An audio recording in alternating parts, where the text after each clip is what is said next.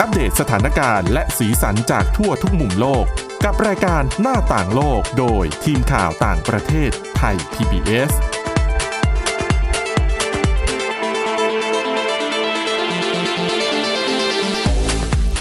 สวัสดีค่ะคุณผู้ฟังต้อนรับเข้าสู่รายการหน้าต่างโลกค่ะ ก็วันนี้นะคะยังคงพบกับทีมข่าวนะคะ จากฝ่ายข่าวต่างประเทศของไทย PBS ที่จะรวบรวมเรื่องราวที่น่าสนใจ มานำเสนอให้ฟังกันเป็นประจำนะคะ ทุกวันนะคะ ตั้งแต่วันจันทร์ถึงวันศุกร์ค่ะ และสำหรับวันนี้พบกับคุณวินิษฐาจิตกรี และดิฉันสวรักษ์จากวิวัฒนากุลค่ะ สวัสดีค่ะ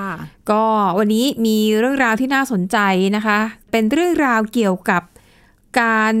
รวมตัวกันของประชาชนคนธรรมดาทั่วไปนี่แหละ ที่คว่ำบาตรคนดัง อาจจะเป็นส่วนใหญ่ในกรณีที่เราจะนำมาพูดวันนี้เนี่ย จะเป็นกรณีของดารานักร้อง ค่ะ ที่มีชื่อเสียงนะคะว่าเอ่อบางทีเนี่ยไปแสดงความเห็น อาจจะเป็นในเรื่องของทางการเมือง หรือเป็นเรื่องของการเหยียดสีผิว หรืออะไรก็แล้วแต่ แล้วปรากฏว่ามันส่งผลกระทบต่อคะแนนนิยมของพวกเขาด้วย ซึ่งเหตุการณ์แบบนี้เนี่ยก่อนหน้านี้เรามักจะเห็นในต่างประเทศ ค่ะ แต่ว่าจริงๆ ในเมืองไทยเนี่ยก็มีหลาย ๆ กรณีที่เกี่ยวโยงเหมือนกันนะคะ ใช่ เดี๋ยวไปดูกันว่า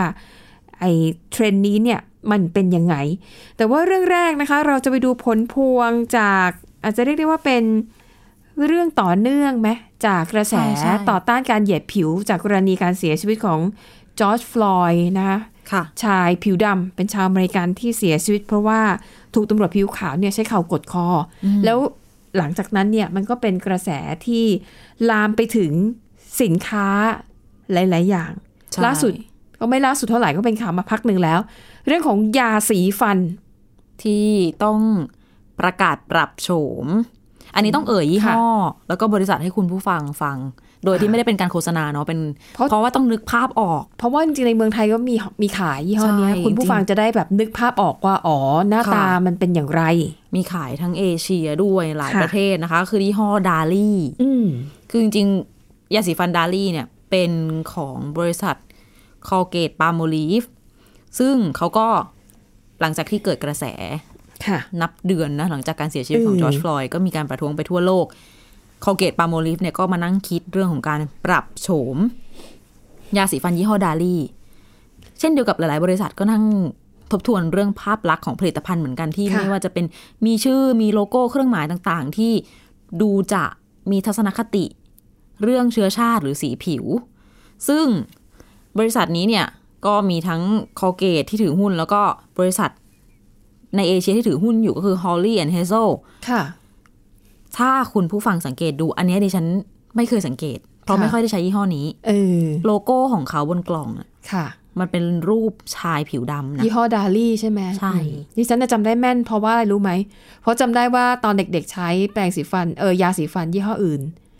แล้วก็เรารู้สึกว่าเออดาลี่แบบมันแปลกดีอย่างเงี้ย เราเห็นผู้ใหญ่ใช้แล้วก็ใช้บ้าง แล้วปรากฏว่ามันเผ็ดมาก ก็เลยจำแม่นเลยว่ายี่ห้อเนี้ย ใช่ใช่ มันเผ็ดมากแล้วเราก็จะแบบไม่ไม่ใช้อ่ะ ไม่ใช้ จำเห เล มื ย นกันว่าเผ็ด แต่ว่าจำโลโก้ไม่ได้คือ ค่ะ เห็นแหละค่ะ แต่ว่าเหมือนกับไม่ได้ทันสั เรา งเกต ไม่ได้ ว่าเป็น ใส่ คน ใจ ดำ เอออ ม คือต้องย้อนไป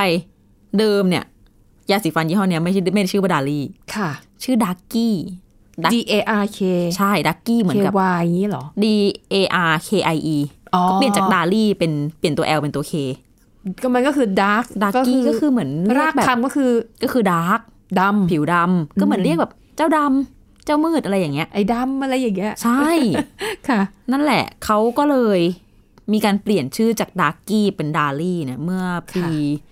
ค่ 2532 เพราะว่าโดนผู้ถือหุ้น อืม แล้วก็หลาย ๆ กลุ่มก็กดดันเรื่องของสีผิวนี่แหละ ค่ะ แต่โลโก้อะไม่เปลี่ยน โลโก้ ก็เป็น ก็เหมื ค อน น เดิม ผิวดำอยู่จนถึงปัจจุบัน ค่ะ ทีนี้โฆษกของคอลเกตเขาก็ให้สัมภาษณ์ว่า ก็ทำงานพัฒนาสินค้านี้มา 35 ปี อืม เปลี่ยนแปลงโลโก้ให้เข้ากับยุคสมัยนะคะทั้ง ค่ะ บรรจุภัณฑ์ต่างๆ ตอนนี้ก็กำลังต้องมาพิจารณาว่าจะปรับโฉมตราสินค้าหรือเปล่า เพราะว่า บอกได้ว่าเลย บอกได้เลยว่าคือ เข้าข่ายการเหยียดเชื้อชาติแล้วก็เหยียดสีผิวด้วย เอาจริงๆดิฉันว่าคือถ้าเป็นช่วงแรกๆเนี่ย คือยิ่งถ้าเป็นในเมืองไทยอ่ะเราไม่ได้มีปัญหาเรื่องของสีผิว ใช่ ส่วนใหญ่นะคะ อาจจะมีบ้างเด็กบางคนที่อาจจะเป็นลูกครึ่ง อืม แล้วก็แบบถูกเพื่อนเพื่อนๆล้อ แต่มันแต่มันไม่ใช่แบบประเด็นปัญหา แต่จริ ใหญ่ ๆสั ของ ง ค คน ม ไท เรา ย ก็ มันไม่ใช่ปัญหาใหญ่ เพราะว่าล้อกันจนชินหรือเปล่า เพราะเพราะต่อให้คุณไม่ได้ผิวดำอะนะตอนเป็นเด็กนักเรียนเราก็ล้อเพื่อนได้ทุกเรื่องแห อ๋อ ละ หมายถึงว่า ไม่ใช่ไม่ได้มีเชื้อสายแอฟริกันอเมริกัน ค่ะ แค่ไปตากแดดตัวดำมา เพื่อนก็ล้อ ใช่ แล้ว ใช่ ใช่ไหม คือถ้าถ้าความเป็นเด็กอะเรามันก็ล้อไปทุกเรื่องอะบางทีล้อชื่อพ่อชื่อแม่ยังมี ใช่ เลย ใช่ ก็ชื่อพ่อชื่อแม่แปลกนะไหมคะดังนั้นแต่ว่าไอ้ประเด็นเรื่องผิวดำผิวสีอะไรในเมืองไทยเราไม่ค่อยมีเพราะว่าสีเราก็จะคล้ายๆกันแหละ ใช่ อย่างมากก็อ่ามาจากอ่าทางอีสานก็จะดำหน่อยทางใต้ก็จะแบบ อาจจะพูดสำเนียงท้องแดงหน่อย ก็เอาล้อกันได้ทุกเรื่อง ตอนเด็กนี่ล้อคือล้อทุกเรื่องจริงๆนะ ใช่ เรื่องแต่โตมาเนี่ยเพิ่งมารู้ตัวว่า เออ แต่ละ ไม่ อ ควร ย่าง ไม่ดีทั้งนั้นเลย แต่ว่าสำหรับในต่างประเทศซึ่งสีผิวเนี่ยมันมันชัดเจนไงผิวขาวผิวดำ ใช่ มันก็เลยเป็นประเด็นใหญ่สำหรับบ้านเขานะคะ ค่ะ อย่างบ้านเราเนี่ยบอกเออดาลี่ก็ไม่เป็นไรนี่ผิวดำก็ คือในสมัยนั้นเนี่ยเท่าที่จำได้ก็คือเขาจะโฆษณาคล้ายๆกับว่า พอคนผิวดำยิ้มแล้วฟันขาว ถ้าใครอยากฟันขาวเหมือนโลโก้อ่ะก็ต้องใช้ยาสีฟันยี่ห้อนี้ คือเหมือนสีฟันตัดกับสีผิวว่างั้น ใช่ เถอะอืมเขาก็เข้าใจคิดเนาะ ถ้าดิฉันจะไม่ผิดนะ เหมือนกับจุดขายในยุคนั้นน่ะ อืมเข้าใจได้ เหมือนกับยิ้มแล้วแบบฟันขาวอย่างเงี้ย เพราะสมัยเด็ก ๆ สมัยวัยรุ่น ค่ะ ดิฉันมีเพื่อนมาจากแอฟริกา ค่ะ เป็นคนผิวดำเหมือนกัน อืม ก็รู้สึกว่าเฮ้ยเขาฟันขาวจัง อาจจะเพราะผิวเขาเข้มกว่าเราไง ด้วย นะคะ นะคะ ก็มีอีกหลายยี่ห้อเหมือนกันที่ จะต้องเปลี่ยนแปลงในเรื่องของตราสินค้าอย่างเช่น อืม อ่าเป็นน้ำเชื่อมกับแป้งแพนเค้ก อ่า คุณผู้ ะ ฟังอาจจะได้เห็นกันแล้ว ชื่อยี่ห้ออันเจมินา อืม ก็คือโลโก้เนี่ยเป็นผู้หญิงผิวดำเลยแหละ อยู่บน ค่ะ โลโก้ อันนี้เห็นชัดกว่าดาลีเพราะว่าตัวฉลากของสินค้ามันเป็นพิมพ์สีนะคะ ดาลีอาจจะเป็นกับขาวดำ อ่าใช่ อ่ะอันนี้เห็นชัดก็เป๊ปซี่โคเขาก็ประกาศว่าจะเปลี่ยนโฉมตัวนี้ อืม เนี่ยแหละ ความเคลื่อนไหวที่สืบเนื่องจากการเสียชีวิตของจอร์จฟลอยด์มีเยอะมากนะ ไม่ว่าจะเป็นการ ค่ะ ปฏิรูปตำรวจในเมืองต่างๆ ในสหรัฐ อ่าฮะ อเมริกา ใช่ เรียกว่านำมาซึ่งความเปลี่ยนแปลงหลายอย่างเลยแหละ แต่อย่างไอ้โลโก้สินค้าเนี่ยดิฉันว่าไอ้สาเหตุที่นำเอาภาพของคนผิวดำมาเป็นโลโก้ อาจจะเพราะว่าเธอหรือคนเธอหรือเขาคนนั้นเนี่ยอาจจะเป็นแบบเจ้าของสูตรหรือเปล่า เป็นไปได้ หรือเป็นแรงบันดาลใจหรือ หรือ ว่า ไม่ก็อาจจะเป็นภาพสมัยก่อนที่ อาจจะเอาคนทำงานในครัวเป็นคนผิวดำหรือเปล่าแบบคน อ่า อาจจะ ที่ แบบ ดูแลในบ้าน ถ้าเป็นอาหารประเภทนี้คนผิวดำจะทำแล้ว ทำอร่อย เออ ขึ้นชื่ออะไรแบบเนี้ย ใช่ใช่ใช่ นะ ดังนั้นในตอนจุดเริ่มต้นเนี่ยอาจจะไม่ได้มีความคิดเรื่องของการเหยียดสีผิวหรอกแต่ว่า ค่ะ พอเวลาผ่านไปสภาพสังคมเปลี่ยนไปคนเริ่มคิดเยอะขึ้น อืม ใช่ไหมอ่ะนะคะอ่ะนั่นก็คือการเปลี่ยนแปลงที่เกิดขึ้นสืบเนื่องนะคะจากเอ่อการเสียชีวิตของจอร์จฟลอยด์ค่ะ มาต่อกันที่อีกประเด็นหนึ่งนะคะประเด็นนี้ก็น่าสนใจนะคะ มันเป็นเรื่องของรูปแบบการลงโทษก็ว่าได้ เป็นการลงโทษคนที่มีชื่อเสียงแล้วอาจจะกระทำการอย่างใดอย่างหนึ่ง หรือพูดจาที่ทำให้คนจำนวนมาก ไม่พอใจแล้วก็เลยใช้วิธีการคว่ำบาตร อืม ศิลปิน หรือว่าบุคคลที่มีชื่อเสียงคนนั้น ค่ะ คล้ายๆกับเป็นการลงโทษ เพราะว่ามีความเห็นแตกต่างจากคนอีกกลุ่มหนึ่งนะคะ ซึ่งฟังอย่างนี้ยคุณผู้ฟังอาจจะงงๆแต่ว่าเดี๋ยวถ้ายกตัวอย่างให้ฟังเนี่ยจะอ๋อเลยจะเข้าใจง่าย เพราะว่าในเมืองไทยเนี่ยช่วงหลังๆ ก็มีอะไรแบบนี้เยอะ มี เนาะ เยอะอยู่ เออซึ่งไอการกระทำแบบเนี้ยเขามีชื่อเขาเรียกว่า cancel culture ถ้าแปลตรงตัวก็คือวัฒนธรรมการยกเลิกหรือว่าการคว่ำบาตร ค่ะ แต่ว่าจริงๆดิฉันว่าไอ้คำว่าวัฒนธรรมเนี่ยมันน่าจะใช้กับสิ่งที่ฟังแบบดูดีงาม อ๋อ วัฒนธรรมการไหว้หรืออะไรอย่างเงี้ยแต่พอเอาคำว่า culture ในภาษาอังกฤษมาใช้รู้สึกว่าเออมันก็ไม่ค่อยแบบ มันดูย้อนแย้งชอบกล น่ะ นะคะอ่ะถามว่าไอ้หลักไอ้วิธีการการะทำแบบเนี้ยที่เกิดขึ้นน่ะเอาชัดๆยังไงอายกตัวอย่างเมืองนอกก่อนละกัน เพราะว่าในต่างประเทศเนี่ย เวลาเกิดขึ้นทีมันก็จะเป็นแบบกระแสข่าวดังนะคะ เอาอย่างกรณีวิวาทะระหว่าง Taylor Swift กับ Kanye West อันนี้ดังมาก มันเป็นเหตุการณ์ที่เกิดขึ้นเมื่อปี 2016 คือมีช่วงหนึ่งที่สองคนเนี้ยคือเป็นนักร้องดังทั้งคู่ แล้วเขามาจับมือกัน เขาร่วมมือกันทำโปรเจกต์อะไรสักอย่างหนึ่ง แล้วปรากฏว่ามันมีการอัดคลิปไว้นะคะ แล้วก็มีทะเลาะกัน ครั้งแรกเนี่ยคานเยเวสเป็นผู้ชายอะนะคะ ก็ออกมาแฉก่อนนะคะ บอกว่าโอ้เนี่ย เทเลอร์สวิฟมันนิสัยแย่มากเลยนะ เธอเป็นคนโกหก เธอต้องจ้องแต่จะฉกฉวยผลประโยชน์แล้วก็ปล่อยคลิปออกมาก่อนออกมาก่อนนะคะ คนก็รุมกระหน่ำเทเลอร์สวิฟ อืม เข้าไปเขียนวิจงวิจารณ์เอ่อตำหนิด้วยถ้อยคำรุนแรง แล้วก็มีแฮชแท็กนะคะแฮชแท็ก Taylor Swift is cancel พูดง่ายๆคือความบาดเธออแล้วคนก็มองว่าเธอเนี่ยแบบเป็นนาง จริงๆ ภาพลักษณ์ของ Taylor Swift เนี่ยคนจะมองไม่ค่อยดีเท่าไหร่ อ่ะมีมีศัตรูเยอะ เอ่อมีศัตรูเยอะแล้วก็เรื่องของแบบเป็นผู้หญิงที่ชอบ เวลาเลิกกับผู้ชายเนี่ย ก็ อ๋อ ชอบเอาเรื่องราวของเขามาเขียนเป็นเพลงหากิน เอาว่าง่าย ๆ แล้วก็ชอบมองเธอว่าว่างไม่ได้อะคือโสดปุ๊บเนี่ย หรือผู้ชายคนไหนโสดปุ๊บเนี่ยเธอต้องได้จับมาเป็นแฟน แต่ว่าเป็นแฟนในระยะเวลาไม่นานนะคะ แล้วพอเลิกเขาก็เอาเรื่องเขามาเขียนเป็นเพลงหากินอะไรแบบเนี้ยนะคะ คือแต่งเพล แต่ งเผาผู้ชายว่างั้น ใช่ เถอะ แต่กรณีของ Taylor Swift กับ Kanye West เนี่ยจริงๆนะคะ ปรากฏว่าพอเวลาผ่านไปประมาณ 3-4 ปีค่ะ มันก็มีหลักฐานใหม่นะคะ เป็นคลิปเสียงที่คนออกมาแชร์ว่าจริง ๆ แล้วเนี่ย คนที่ผิดก็คือ Kanye West Kan อ่า Kanye West แต่อาศัยว่าเป็นคนที่ออกมาพูดก่อน แล้วก็ไปตัดคลิปเสียงช่วงที่ตัวเองดูดี เป็นการตัดต่อเพื่อให้ตัวเองดูดี ออกแค่นั้น ใช่ ออกส่วนเดียว ใช่อาจจะเรียกว่าบิดเบือนก็ได้นะคะ ซึ่งพอข้อมูลตอนหลังปรากฏว่าคันเยเวสเนี่ยเป็นฝ่ายที่ออกมาให้ข้อมูลแบบผิดๆ แล้วก็จงใจป้ายสีเทเลอร์สวิฟเนี่ยก็เลยทำให้กระแสเนี่ยตีกลับ คนก็ไปโจมตีคันเยเวสแทนนะคะ แต่ว่าจริงๆ เหตุการณ์เหล่านี้โอ้โหมันก็ทิ้งช่วงห่าง 3-4 ปีเลยนะ ซึ่งในระหว่างนั้นเนี่ยเทเลอร์สวิฟก็บอกเลยว่าสะบักสะบอมมากนะคะ แต่เธอก็ จะมีช่วงหนึ่งที่เธอก็ เงียบหายไปเลยก็คือไม่ตอบโต้ อืม แล้วจะจะว่า จ อะไร ริง ๆ เธอ ก็ มีโจทย์เยอะแล้ว ใช่ กับศิลปินคนนู้นคนนี้ก็มีข่าวอยู่เรื่อย อืมซึ่งอย่างกรณีของไอ้ cancel culture เนี่ยนะคะ ก่อนหน้านี้เราจะเห็นเยอะในสื่อในสังคมตะวันตก ส่วนมากมักจะเกิดกับนักแสดงนักร้องหรือว่าคนดังนะคะ และมันก็จะลามไปถึงอย่างอ่าบางทีเป็นประเด็นเรื่องของการเมือง จริงๆบางทีนักร้องคนนั้นเนี่ยเวลาแสดงความเห็นเนี่ยเขาก็แค่แสดงความเห็นไง ๆ อืม แต่มันไม่ไม่ไม่ถูกใจคนจำนวนห นึ่ง คนที่มีแนวคิดเดียวกันก็จะออกมารณรงค์ผ่านสื่อสังคมออนไลน์ว่า เฮ้ย ความบาดนักร้องนักแสดงคนนี้ดีกว่า อืม นะคะ อันนี้คืออาสิ่งที่เกิดขึ้นในเมืองนอกนะ แต่ว่าในเมืองไทยเนี่ยมีหลายกรณีเกิดขึ้นเหมือนกัน เดี๋ยวเบรกหน้าจะมาเล่าให้ฟังนะคะ ถ้าคุณผู้ฟังยังพอนึกออกอยู่บ้าง แต่ว่าตอนนี้พักกันแป๊บหนึ่งค่ะ หน้าต่างโลกโดยทีมข่าวต่างประเทศไทย PBS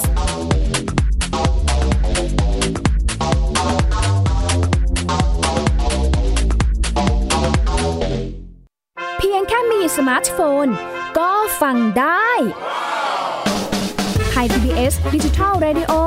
สถานีวิทยุดิจิทัลจากไทย PBS เพิ่มช่องทางง่ายๆ ให้คุณได้ฟังรายการดีๆ ทั้งสดและย้อนหลัง ผ่านแอปพลิเคชันไทย PBS Radio หรือเวอร์ไบเว็บจอดไทยพีบีเอสเรดิโอคอมไทยพีบีเอสดิจิทัลเรดิโออินฟอร์ทนเมนต์ for all มากกว่าด้วยเวลาข่าวที่มากขึ้น จะพัดพาเอาฝุ่นออกไปได้ครับ มากกว่าให้คุณทันในทุกสถานการณ์ ตามที่กฎหมายดังกล่าวกำหนดเอาไว้ มากกว่ากับเนื้อหาเที่ยงตรงรอบด้าน นำมาใช้ในคดีเมาแล้วขับ มากกว่าในทุกทางออกของสังคม ป้องกันไม่ให้ปัญหาเกิดขึ้น มากกว่ากับข่าวรอบวันในทุกมิติ เครนก่อสร้างเกิดอุบัติเหตุขึ้น มากกว่าด้วยการวิเคราะห์ที่ตรงจุด ความพยายามของภาครัฐที่จะแก้ปัญหา และมากกว่ากับทีมข่าวมืออาชีพ ข่าวไทย PBS ให้คุณได้มากกว่า โรงเรียนเลิกแล้ว กลับบ้านพร้อมกับรายการ Kids Hours โดยวัญญาชยโย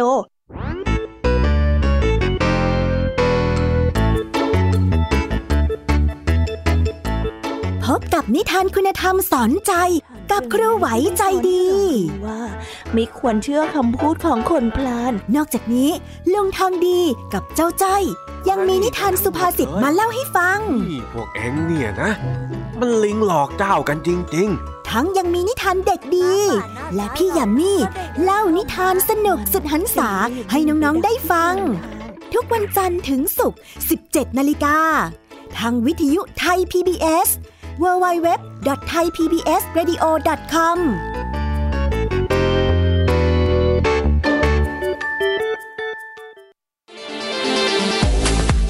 หน้าต่างโลกโดยทีมข่าวต่างประเทศไทย PBS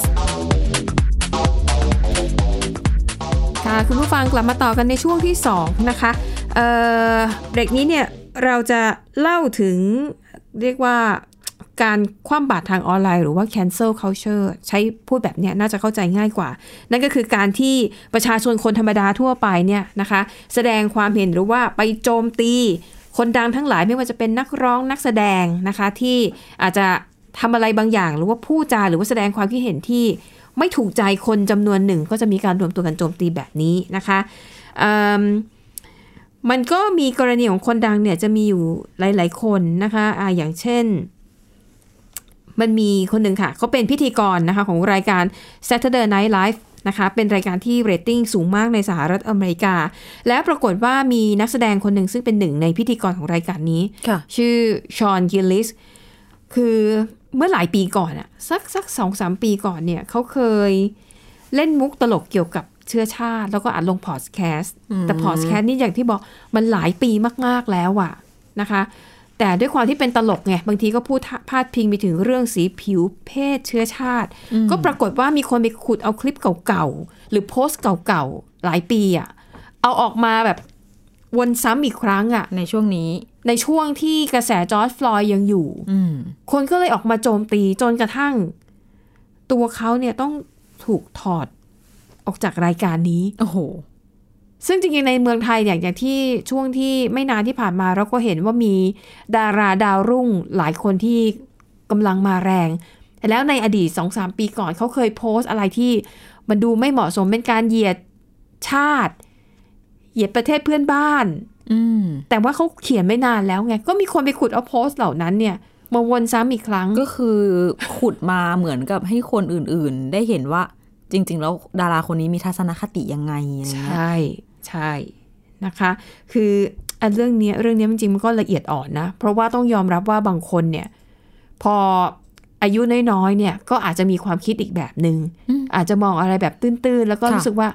ก็ฉันคิดอย่างเงี้ย ฉันก็อยากจะโพสต์ แล้วทีนี้โพสต์ไปแล้วเนี่ย พอเวลาผ่านไปอ่ะ แม้ว่าอ่ะอาจจะเป็นช่วงที่คุณเริ่มมีชื่อเสียง คุณอาจจะไม่คิดว่าวันหนึ่งคุณเป็นจะได้เป็นคนที่มีชื่อเสียงขนาดนี้ แต่ว่าสิ่งที่เคยแสดงความเห็นไปในอดีตเนี่ย มันก็สามารถย้อนกลับมาทำร้ายตัวเราเองได้นะคะ ก็เลยกลายเป็นกระแสอะไรแบบเนี้ยซึ่งมันเกิดขึ้นอยู่เป็นระยะระยะนะคะ ซึ่งเอ่อเรื่องนี้นะคะ ก็มีนักจิตวิทยา บอกว่าไอ้ปรากฏการณ์ที่เกิดขึ้นเนี่ย มันเกิดขึ้นเพราะว่าก่อนหน้าเนี้ยก่อนหน้าที่จะมีสื่อสังคมออนไลน์เสียงของคนธรรมดา ไม่มีทางที่จะถูกเผยแพร่ออกไป อย่างดีเราก็แค่คุยกันระหว่างเพื่อน ค่ะ มันก็จะอยู่ในวงแคบ อืม ๆ พูดง่ายๆ คือเสียงคนธรรมดาไม่มีความหมาย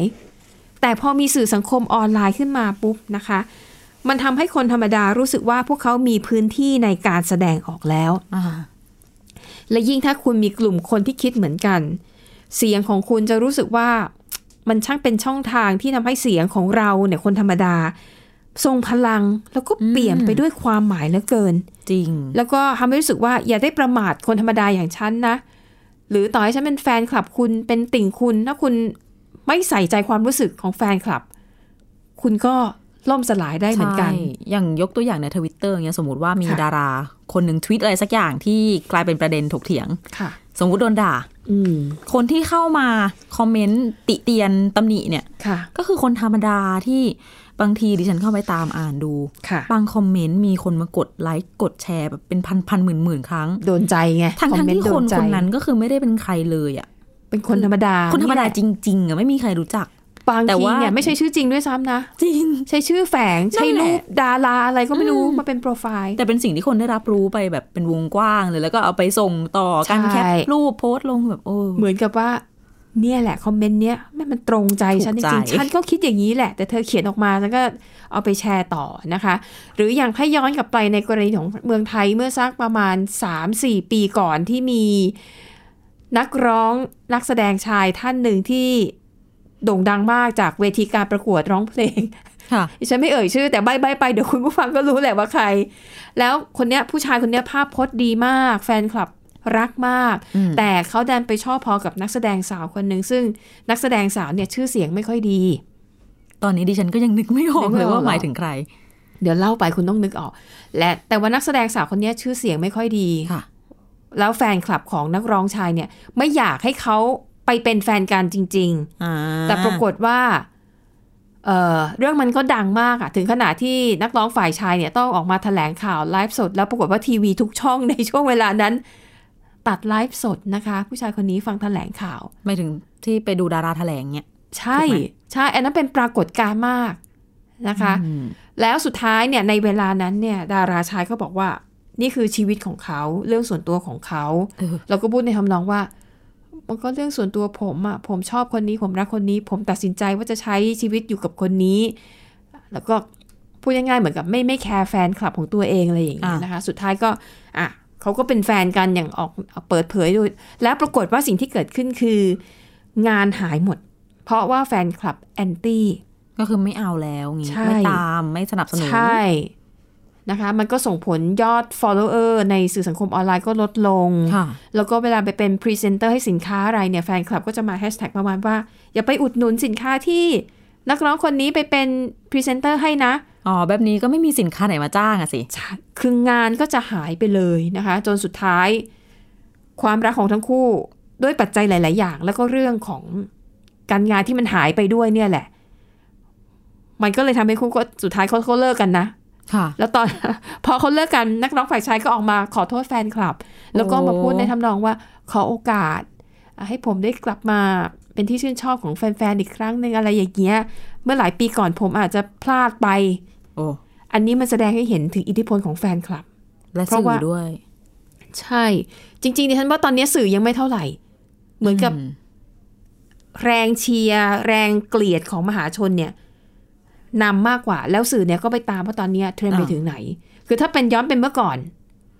ที่เขาบอกว่าปากกาคมกว่ามีดน่ะ ค่ะ อันนั้นน่ะจริง แต่พอมาถึงยุคนี้ไม่ใช่แหละ กระแสใน Twitter ของแฟนคลับ หรือว่าใน Facebook เนี่ยมีอิทธิพลมากกว่า แล้วสื่อต้องไปตามว่าตอนเนี้ยเทรนด์มันไปถึงไหนแล้ว จริง สมมุติว่าเป็นนักร้องแฟนคลับไม่ซื้อบัตรคอนเสิร์ต ค่ะ ก็ไม่มีใครเปิดคอนเสิร์ตให้ ไม่มีบริษัทสนับสนุน ใช่ ไม่มีงาน ใช่ อืม เห็นไหมดังนั้นบอกว่าสื่อสังคมออนไลน์เนี่ยมันกลายเป็นช่องทางที่ทำให้คนธรรมดารู้สึกว่าเสียงของพวกเขาน่ะมีความหมายจริง ๆ นะ แล้วก็ยิ่งในยุคปัจจุบันเนี่ยนะคะ ยอดของผู้ติดตามไม่ว่าจะเป็นสื่ออันไหน แพลตฟอร์มไหนก็แล้วแต่ มันมีความสำคัญต่อการรับงานนะ อืม บางทีเป็นแค่คนธรรมดา แต่คุณสามารถทำเนื้อหาในทำเนื้อหาในแพลตฟอร์มของคุณให้กับคนสนใจ แล้วมีคนติดตามคุณเป็นแสนเป็นล้าน คุณก็รับโฆษณาได้นะ ใช่ แล้วก็ได้เงินจากช่องทางนั้นๆด้วย ใช่ ค่าโฆษณาออนไล ใช่ น์ นะคะ ดังนั้นอย่างกรณีเร็วๆนี้ที่เพิ่งเกิดขึ้นกับเอ่อชายหนุ่มคนหนึ่ง อันนี้ดังมาก คือไม่ต้องเป็นดาราก็ได้เดี๋ยวนี้ก็โดนดราม่าได้ ใช่ คนเนี้ยแม้แต่แม้ว่าจะไม่ได้เป็นดาราแต่ก็เป็นบุคคลที่มีชื่อเสียงมาก ในฐานะที่เป็นนักพูดที่สร้างแรงบันดาลใจ ก็ นะคะ พูดไปก็รู้จักกันอีก อ่ารู้จักกัน เหมือเดิม อีก แล้วจากกรณีล่าสุดที่ก็ไปกล่าวชื่นชมเอ่อนักการเมืองท่านหนึ่งนะคะทั้งๆทที่คนจำนวนมากก็มองว่านักการเมืองท่านเนี้ยไม่ไม่ไม่ค่อยบริสุทธิ์เท่าไหร่ อืม แล้วก็เหมือนกับว่าไปชมเขาเพราะว่าแค่ได้ไปใช้เวลาทำกิจกรรมในช่วงสั้น คนก็ ๆ กั มอง นักการเมืองคนนี้ อ่า แล้วก็ไปชื่นชมเขาว่าเอ่อท่านก็ดูดีนะ ดีอย่างนั้นดีอย่าง นี้ ปรากฏว่ากระแสตีกลับ อืมใช่ แม้แต่คนที่เป็นนักเรียกว่าอะไรเป็นเป็นคนที่มีชื่อเสียงระดับหนึ่ง เป็นอินฟลูเอนเซอร์ที่มีที่เป็นผู้นำทางด้านแนวคิดในระดับหนึ่ แล้ ง วก็ ก็ มี ออก คนติดตามเยอะด้วย ใช่ก็ออกมาโจมตี อืม อ่ะคนที่คนที่ไปชื่นชมเนี่ยนะคะ ค่ะ ก็แล้วที่เห็นได้ชัดเจนเลยคือยอด follower ของเขา อืม ก่อนเกิดเรื่องมีคนติดตามอยู่ 4 ล้าน ค่ะ ผ่านมาอีกเช้าวันหนึ่งเหลือ 3 ล้าน วันเดียวเลย ใช่ หวบเลย ฮวบเลย แต่เรื่องการเมืองนี่มันเป็นประเด็นที่คือ มันสับละเอี จุ ย ด ด อ่ อ่ อ อน น จริงนะ ละเอียด สะกิด อ่อน นิดเดียว หลายคนแล้ว สนใจ ที่เป็นอย่างเงี้ย หรือถ้าเห็นชัดๆ ก็อย่างในช่วงที่มีปรากฏการณ์เสื้อเหลืองเสื้อแดงในเมืองไทย ค่ะ แล้วดาราหรือว่าเอ่อศิลปินคนไหนที่เอาตัวเข้าไปแบบเข้าข้าง อาจจะไป ฝ่ายใด ขึ้น ฝ่ายหนึ่ง เวทีเคลื่อย่อาน ง ไหว เต็มที่ อาจจะ ใช่ โพสต์สนับสนุน ใช่ ก็เห็นได้ชัดเจนเลยนะคะ ว่ามันส่งผลกระทบต่อเรื่องงานแบบ แล้วก็ เต็ม ไม่ใช่ ที่ แค่ใน เลย ตอนนั้นนะผ่านมาตั้งหลาย ต่อ ปี เนื่องคนยัง ก็มี จำ คนขุดขึ้นมาเล่นอีกได้โดนไปเรื่อย ใช่ค่ะ ใช่นะคะ ดังนั้นเนี่ยอันสิ่งที่เกิดขึ้นในตอนนี้นะคะ ก็เรียกว่า cancel culture นะคะ ก็อธิบายให้คุณผู้ฟังนั้นจะได้เข้าใจว่า มันเป็นปรากฏการณ์ที่เกิดขึ้นทั่วโลกนะคะ ซึ่งเรื่องนี้เนี่ยก็ถือว่าเป็นเป็นราคาที่คนดังต้องจ่าย ๆ อืม เพราะมองในแง่หนึ่งการที่คุณเป็นคนดังเนี่ยเอ่อเวลาคุณจะไปทำมาหากินอะไร จะไปโปรโมทสินค้าอะไรอย่างเนี่ย หรือคุณพูดอะไรแล้วคนฟังนั่นก็คือสิ่งที่คุณได้จากสังคมได้จากแฟนคลับ อืม ได้จากความเป็นคนที่มีชื่อเสียง ค่ะ แต่ในอีกเอ่ออีกฝั่งหนึ่งก็คือ แล้วเวลาที่คุณทำหรือว่าพูดอะไรที่คนจำนวนหนึ่งมองว่ามันไม่เหมาะสม อืม นี่ก็คือผลกระทบที่ตามขึ้นมานะคะ ค่ะ อ่ะ ดังนั้นอันนี่ก็จะเป็นบทเรียนนะคะ ว่าถ้าหากคุณคิดว่าคุณเป็นคนที่มีบทบาทเป็นผู้นำทางความคิด เป็นคนที่มีชื่อเสียง การพูดหรือว่าการกระทำอะไรก็แล้ว แต่ต้องคิดให้มากกว่าคนธรรมดาทั่วไป เพราะว่าเรียกว่าคุณเป็นคนมีต้นทุนอยู่แล้วอะ ใช่ นะคะ ถ้าพูดไม่ดีคิดไม่ดีแล้วโหยุคสมัยนี้เนี่ยมีสื่อสังคมออนไลน์ มันยากที่จะดิ้นอ่ะ ดังนั้น แล้วมีคนตามคนเห็นเยอะด้วยไง ใช่ ถ้าจะโพสต์อะไรอะคิดให้ดีก่อน มันจะอยู่กับคุณไปอีกนานมากๆ ใช่ และอย่าคิดว่าเอ๊ะโพสต์แป๊บเดียวไม่เป็นไรหรอกเดี๋ยวลบ เดี๋ยวนี้มือแคปแคปไวมาก นะคะ นะคะอ่ะและทั้งหมดนี้เป็นกระแสที่เกิดขึ้นในสังคมทั้งในเมืองไทยแล้วก็ในต่างประเทศเอ่อแล้วก็ยิงจริง ๆ ถ้าจะพูดถึงเรื่องแบบนี้ยังมีอีกหลาย ๆ กรณีเลยนะคะ มีให้ตามกันทุกวันแล้วก็หลังจากนี้ก็น่าจะมีปรากฏการณ์อะไรแบบนี้เกิดขึ้นอีกค่ะ และนี่ก็คืออิทธิพลของสื่อสังคมออนไลน์นะคะ แล้วก็ทั้งหมดนี้ก็คือเรื่องราวในต่างประเทศที่ทีมข่าวเรานำมาเสนอนะคะ ก็วันนี้หมดเวลาแล้วขอบคุณคุณผู้ฟังสำหรับการติดตามเรามาโดยตลอดนะคะ ก็พบกับเราได้ทุกวันเลยนะคะ ตั้งแต่วันจันทร์ถึงวันศุกร์ทางพอดแคสต์ของไทย PBS Radio ค่ะ วันนี้หมดเวลาแล้วเราสองคนพร้อมด้วยทีมงานลาไปก่อนพบกันใหม่ตอนหน้า สวัสดีค่ะ สวัสดีค่ะ Thai PBS podcast. View the world via the voice.